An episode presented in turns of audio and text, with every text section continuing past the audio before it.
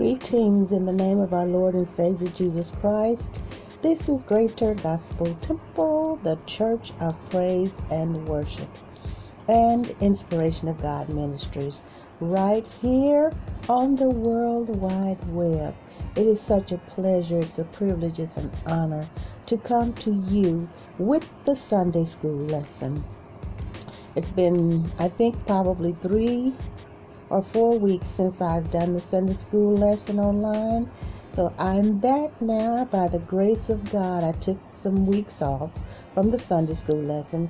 I am so thankful to God for sparing me, my health, strength, everything. I am so thankful. And I'm back with the Sunday school lesson refreshed. Today, our Sunday school lesson is from the 15th chapter of St. John, the first through the ninth verses, and it is entitled How to Get What You Request. How to Get What You Request. And we're talking about from God. How to get what you request. Now, the top on the original lesson is how to get what you wish, but we don't wish here.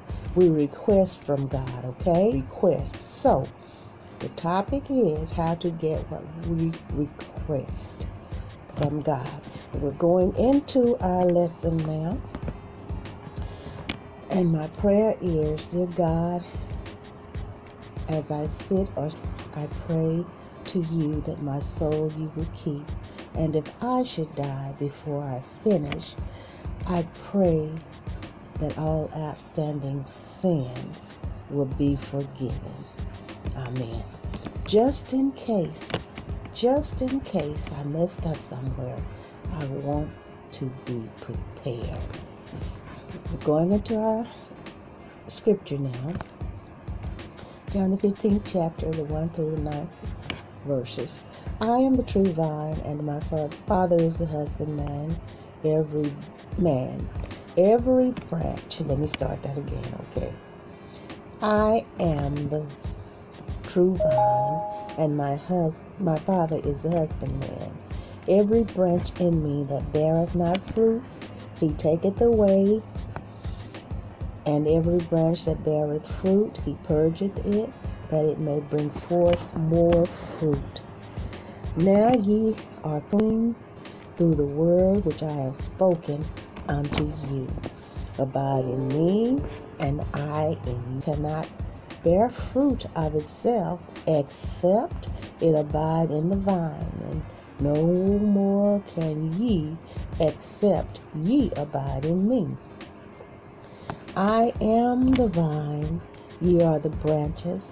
That he that abideth in me, and I in him, the same bringeth forth much fruit.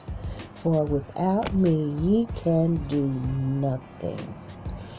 If a man abide not in me, he is cast forth as a branch and is withered, and men gather them and cast them into the fire, and they are burned. If ye abide in me, and my words abide in you, ye shall ask what ye will, and it shall be done unto you it shall be done unto you. And he didn't say wish for, he said ask. Ask. If ye abide in me, the seventh verse of the 15th chapter of St. John in the King James Version of the Bible, if ye abide in me, and my words abide in you, ye shall ask what ye will, and it shall be done unto you. And it shall be done unto you. Now we'll get into the Sunday school lesson get right into it. Let me get to the page of it. Okay. How to get what we, we request. I'm going into this right here to make sure that I get to the right. And this is the L.G. Parkhurst Jr. Version of the Sunday School lesson, which is based on the International Sunday School lesson. And our focal scripture, of course, if you abide in me and my words abide in you, you shall ask whatever you desire, and it will be done for you. And they have the New Revised Standard over here. But you've heard the King James Version. The Old Testament pictured Israel as a vine. And in Psalms, the 80th chapter, the 8th through the 9th verse, we read, You brought a vine out of Egypt. You drove out the nations and planted it. You cleared the ground for it. It took the deep root and filled the land. It took deep root and filled the land. The Lord expected his vine to be a kingdom of priests and faithfully represent the true God before the nations of the world. In Exodus, the 19th chapter, the 5th through the 7th verses, the Lord told Israel through Moses, Now therefore, if you obey my voice and keep my covenant, you shall be my treasured possession out of all the peoples. Indeed, the whole earth is mine, but you shall be for me a priestly kingdom and a holy nation. These are the words that you shall speak to the Israelites. So Moses came, summoned the elders of the people, and set before them all these words that the Lord had commanded him. But Israel did not obey God's commandments or do what the Lord required. For in Jeremiah, the second chapter, and the 21st verse, we read, Yet I planted you as a choice vine from the purest stock. How then did you turn degenerate and become a wild vine? The people of Israel did not become a degenerate and wild vine because they had an incompetent vine grower. The Lord did everything necessary for Israel to faithfully represent the true God before the nations. He gave them no reason to become a degenerate and wild vine because they had an incompetent vine grower, because they did not. The Lord did everything necessary for them to faithfully represent the true God before the nations. He gave them no reason to become a degenerate and a wild vine. But their heart became false, as Hosea, the 10th chapter, the first through the second verses reads Israel is a luxuriant vine that yields its fruit. The more his fruit increased, the more altars he built. As his country improved, he improved his pillars. Their heart is false. Now they must bear their guilt. The Lord will break down their altars and destroy their pillars. And when Jesus came into the world, the nation of Israel was no better than it had been. My, my, my. When Jesus came on the scene, Israel was no better than it had been. My goodness. Jesus summed up the situation in John the 15th chapter, the 24th verse, saying, If I had not done among them the works that no one else did, they would not have sinned. But now they have seen and hated both me and my Father. So not only did they hate Jesus and the Father, but the chief priests also plotted to kill Jesus and Lazarus, whom Jesus raised from the dead. And you can see that in John, the 12th chapter, the 9th through the 11th verses. You can see that right there. Now, after three years of ministry with his disciples, Jesus told them, I am the true vine. Once again, Jesus used I am in a way that claimed he is God. Then he added he is the true vine, unlike the people of Israel who had become degenerate, immoral, and unfaithful. Jesus Christ is the true vine. He definitely is, okay? The true branches that bear fruit on the true vine are the loving, true, and faithful disciples of Jesus Christ. As we learn from the Apostle Paul, the true disciples of Jesus, the true Christian church, compose the body of Christ on the earth. To mix a metaphor, Jesus Christ, who is the head of the body, is the true vine with branches attached, that is, the church. Those in the church bear much fruit or refuse or refuse, excuse me. Those in the church bear much fruit or refuse to bear fruit. Congregations and individuals can be pictured as branches on a vine. Think of a vine and a branch with many smaller branches growing from each branch, and each branch producing fruit or failing to produce fruit. To help his disciples better understand, Jesus pictured the church using a vine grower, a vine, and branches to illustrate the work of the Father and Jesus and the work expected of his disciples. Now, the invisible church includes Jesus and every true disciple who bears fruit, the church within the church that only the Father, Jesus, and the holy angels see. The visible church includes Jesus, true and faithful disciples who bear fruit, but also false and unfaithful disciples who bear no fruit that God and people see. Okay? Sometimes church means invisible church, while church means visible church. Okay?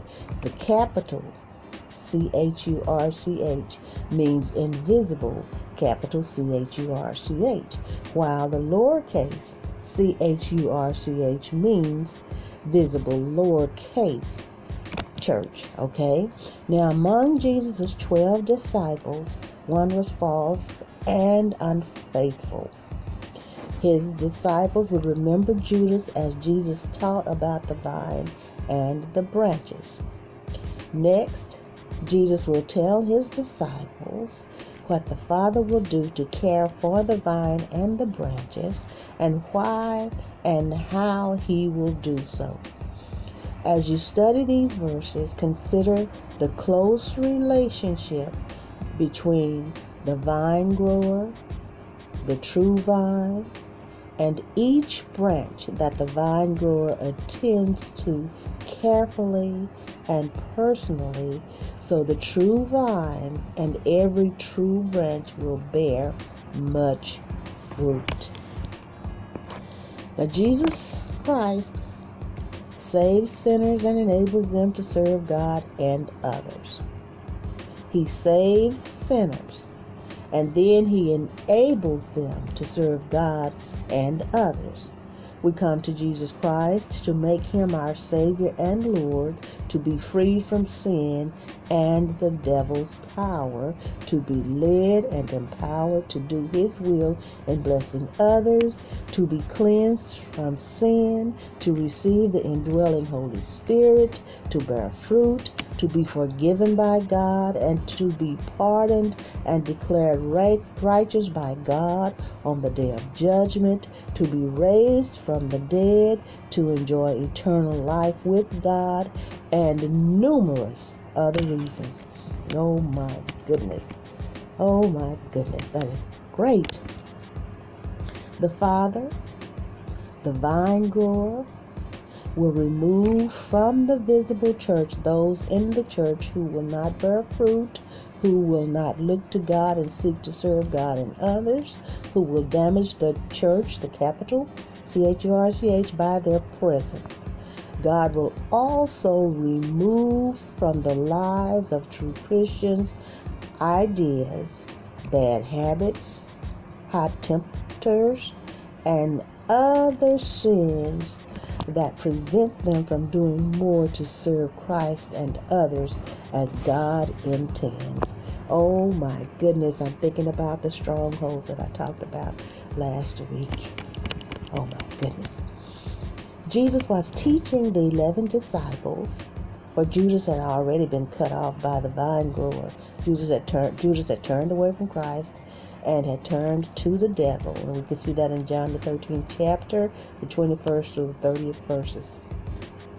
The apostles were already clean because they had heard Jesus' teachings, his gospel message, the word, quote, end quote, up to the level of their understanding when they totally committed themselves in faith to obeying Jesus and believing and doing all he said, though of course not perfectly. For example, Jesus had to later correct Peter for his denial of him at his trial. So we can see that in John the 18th chapter, the 9th through 27th verse, and then John the 21st chapter, the 15th through 23rd verses. So remember how Jesus only needed to wash Peter's feet because he had already made Peter clean and he did not need to bathe again. See John the 13th chapter and the 10th, 10th verse. Believers make many daily choices. Yes, we do. Will they love Jesus? Will they remain close to Jesus? Will they believe Jesus' teachings in the Bible? Will they obey Jesus' commandments? Will they seek His will to do His will? Will they share the truth of Jesus and His teachings, the Word in human flesh and the Word of God written? Will they seek to help people become disciples of Jesus?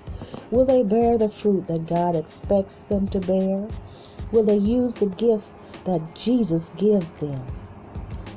Jesus calls disciples, and Jesus wants to make them true disciples by attaching them to Himself.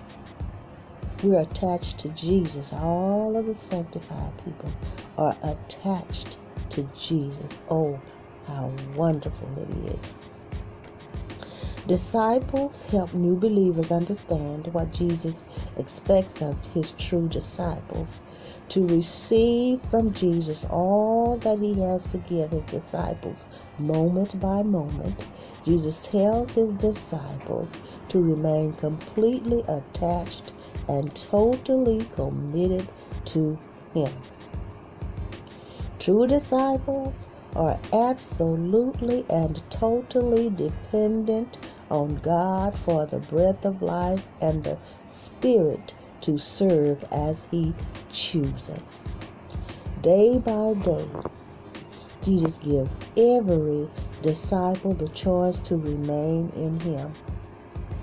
When they do not, they do not bear or serve as Jesus intends. If a disciple persists in disobedience, they put themselves in a position to be pruned or cut off by the vine grower. The pruning of the vine grower will be best for all concerned, but it can also be painful. Persistent, unrepentant disobedience by a disciple can result in removal from the true vine. And we certainly, certainly, certainly do not want to be removed from the true vine. My God. Jesus Christ is the main and sole source of all our mental, physical, and spiritual powers and their right use for His service. True disciples will choose to remain connected to Jesus Jesus, ever seeking to know him better as they prayerfully study the Bible to know and do his will in everything. Our ability to do more and more for Jesus depends on him and his love, his gifts, his leading, and his timing, and the pruning of the vine grower. My, my, my. Whew. Uh, only God can see the human heart and work with perfect timing when you draw someone to true faith, Jesus Christ. But a person who professes faith in Jesus Christ but shows no evidence that he believes in Jesus who will not trust his life and what he says and does to Jesus so Jesus can bring life to him and through him to others gives evidence that he may be in danger or already spiritually dead, as dead as a withered branch that is only good for burning, perhaps to do a little good, to give a little warmth, or to cook a little meal. My, my, my. Only the vine grower knows a dead branch from one that has enough life to be pruned so it can bear fruit. Though a mystery to us by the grace of God, the vine grower and Jesus can restore and reattach to Jesus those who have broken away from him. Thank you, God.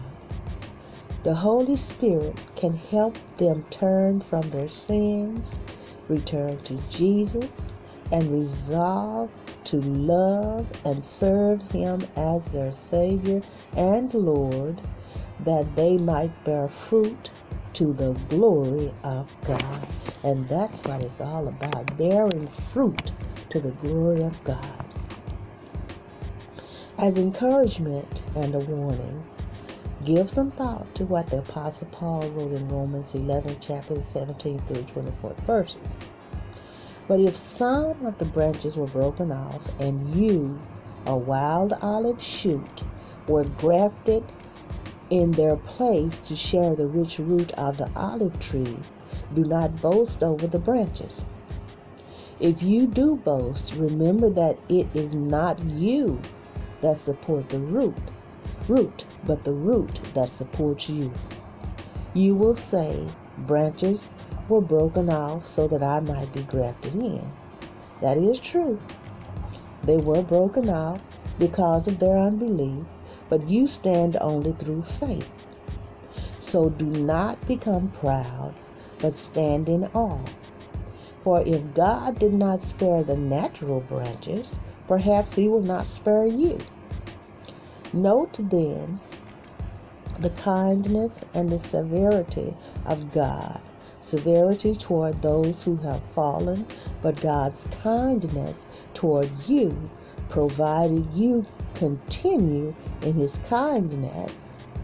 Otherwise, you also will be cut off. And even those of Israel, if they do not persist in unbelief, will be grafted in, for God has the power to graft them in again. For if you have been cut off from what is by nature a wild olive tree and grafted, contrary to nature, into a cultivated olive tree, how much more will these natural branches be grafted back into their own olive tree? And I read it as a question. It is a sentence, but it can be posed as a question also. Okay? Jesus gives some conditions that his disciples must fulfill before he will answer all their prayers. First, the true disciple must remain attached to Jesus as his loving and obedient servant to seek and to do only the will of God through Jesus Christ. Second, the true disciple must believe in, trust, and obey the teachings of Jesus the Holy Spirit being their helper, at least up to the level of their knowledge and understanding from the Bible's teachings, for we pray and learn more daily. We are not yet perfect. If true disciples of Jesus fulfill the conditions revealed in this verse and similar verses, the Holy Spirit will so guide them that they will not ask for anything contrary to Jesus' will and teachings. They will pray in humble submission, requesting that only the will of God be done. They will ask for blessings and gifts that will help them reveal the love and truth of God, that will help them love, praise, and glorify God more each day, that will help them serve Jesus and others better, that will help them bear fruit for Jesus. Jesus wants true disciples to obey him in everything so people will see that they are his disciples in speech and behavior. They should never do what Jesus, whose spirit lives within them, would never do. For example, they should never throw their pearls before swine. That's Matthew the seventh chapter, the sixth verse. If they do what Jesus would never do, they need to repent and return to Jesus for renewal and forgiveness. We can be forgiven again. We can be forgiven again. Okay? Their words and deeds should be consistent with what kind or their words, excuse me, and deeds should be consistent with what might lead others to love, glorify, and thank God, the giver of every good and perfect gift. Jesus wants his disciples to become true disciples and bear much fruit in ways described in the Bible. The Father prunes true disciples so they will become better disciples and they will never be cut off and burned. False, harmful, and useless disciples who refuse to abide in Jesus risk becoming withered, cut off, and destroyed. Every last one of them, okay? And when you destroy it, you won't, there's no return. My goodness. From the beginning, divine love motivated the Father and everything Jesus taught and did for his disciples. The love of God motivated what he would do for them and the world by his sacrificial death, resurrection, and ascension into heaven to sit at the right hand of God the Father, from where he answers the prayers of his true disciples. God the Father loved Jesus and the world enough to send his Son into the world to save the world, and Jesus expresses the same Father love for all who follow him as Lord and Savior. Today and every day, Jesus loves and blesses his disciples, and he commands all his disciples to remain in his love within his circle of love as members of his body, the church. By remaining in Jesus' love, disciples can love as Jesus loves and enjoy the fruits of his love while they bless others too. They can enjoy and bear the fruit of the Holy Spirit as he works within them. They can show forth love, joy, peace, patience, kindness, generosity, faithfulness, gentleness, and self control. And, and, that's Galatians, the fifth chapter, the 22nd through the 23rd verses. Imagine the love that the Father has for his only begotten Son. Jesus promised that he loves his disciples as the Father loves him. With such encouragement, Jesus draws disciples to the Father and himself and encourages them to live and remain in his infinite love. My goodness. My, my, my. My, my, my. How to receive what you request. If we abide in him, Jesus, and his words abide in us, we can ask what we will, and it will be done for us. I believe it, I believe it, I believe it, I believe it, I believe it. I believe it, and I hope you do too. This is Greater Gospel Temple and Inspiration of God Ministries right here in Dallas, Texas. Our phone number is 469-629-9543. The email address is ggtchurch66 at yahoo.com. And we will do our prayer.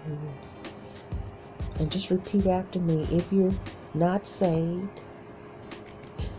if you want to repent of your sins and be saved, it only takes a few seconds. If you were saved and you're a backslider, which means you're sinning again, it only takes you a few seconds to come back to God. And then what you do, there are many, many, many, many, many, many, many churches on social media. There are some that have their doors open now and are practicing. Only the ones that are practicing safe distancing are the ones that I would recommend, okay? Only. All right? And that have a sanctified leader. All right? So they are online. And so I would recommend to you that you attach yourself and become um, a parishioner in that fellowship. Greater Gospel Temple is available to you right here on the World Wide Web. I love you. I pray and trust that you are having a wonderful day, night, evening, whichever it is. But I tell you what, our Lord God is good, He is merciful, His truth endures to all generations. I love you. Let me hear from you.